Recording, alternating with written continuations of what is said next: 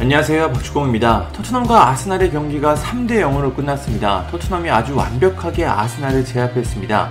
이 경기에서 손흥민 선수는 PK를 얻어냈고 상대 선수의 퇴장도 만들었습니다. 그리고 쐐기골을 성공시키며 아주 인상적인 활약을 펼쳤습니다. 이번 승리로 토트넘은 다음 시즌 챔피언스리그 진출 희망을 키울 수 있게 됐고 손흥민 선수 개인적으로는 프리미어리그 득점왕 가능성을 높였습니다. 토트넘과 손흥민 선수 모두에게 아주 완벽한 경기였습니다. 경기가 끝난 후 현재 언론들은 손흥민 선수를 어떻게 평가했을까요?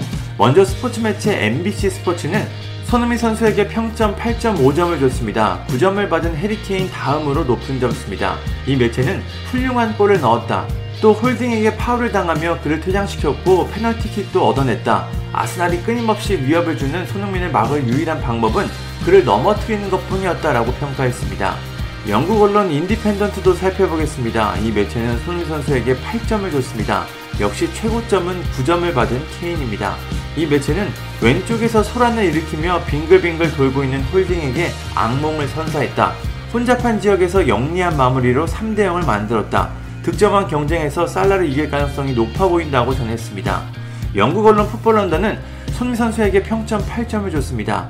다이어 데이비스 케인과 함께 팀 내 최고 평점입니다. 이 매체는 경기 초반 홀딩의 파울로 상처를 입었지만 계속해서 싸웠다.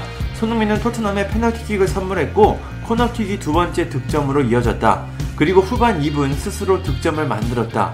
교체될 때 더 많은 골을 넣을 수 있다는 생각에 행복해 보이지 않았지만 콘테 감독은 번리전을 생각했다라고 전했습니다. 영국 언론 익스프레스는 손 선수에게 평점 9점을 줬습니다.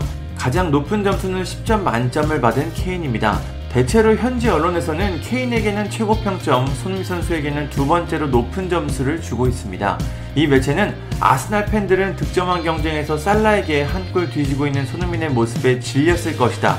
그는 움직임으로 단 20분 만에 페널티킥을 만들었고 코너킥은 정확했다. 또 그의 득점은 경기를 끝냈다. 홀딩에게는 두 장의 카드를 모두 만들었다. 홀딩은 몇 주 동안 악몽을 꾸게 될 것이라고 전했습니다.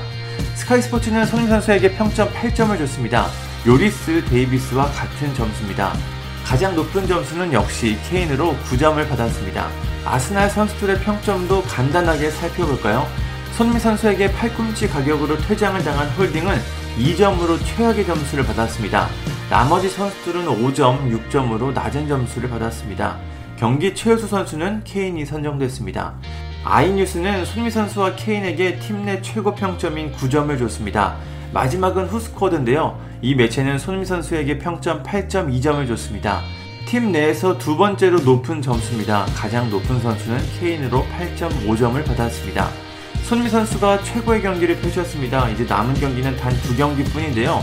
번리전과 노리치 시티전이 남아 있습니다. 손미 선수가 남은 두 경기에서 어떤 모습을 보여줄지 벌써부터 기대가 됩니다. 득점왕을 차지하고 토트넘이 챔피언스리그에 진출하는 최고의 시나리오가 현실이 될 수 있을지 상당히 궁금합니다. 감사합니다. 구독과 좋아요는 저에게 큰 힘이 됩니다. 감사합니다.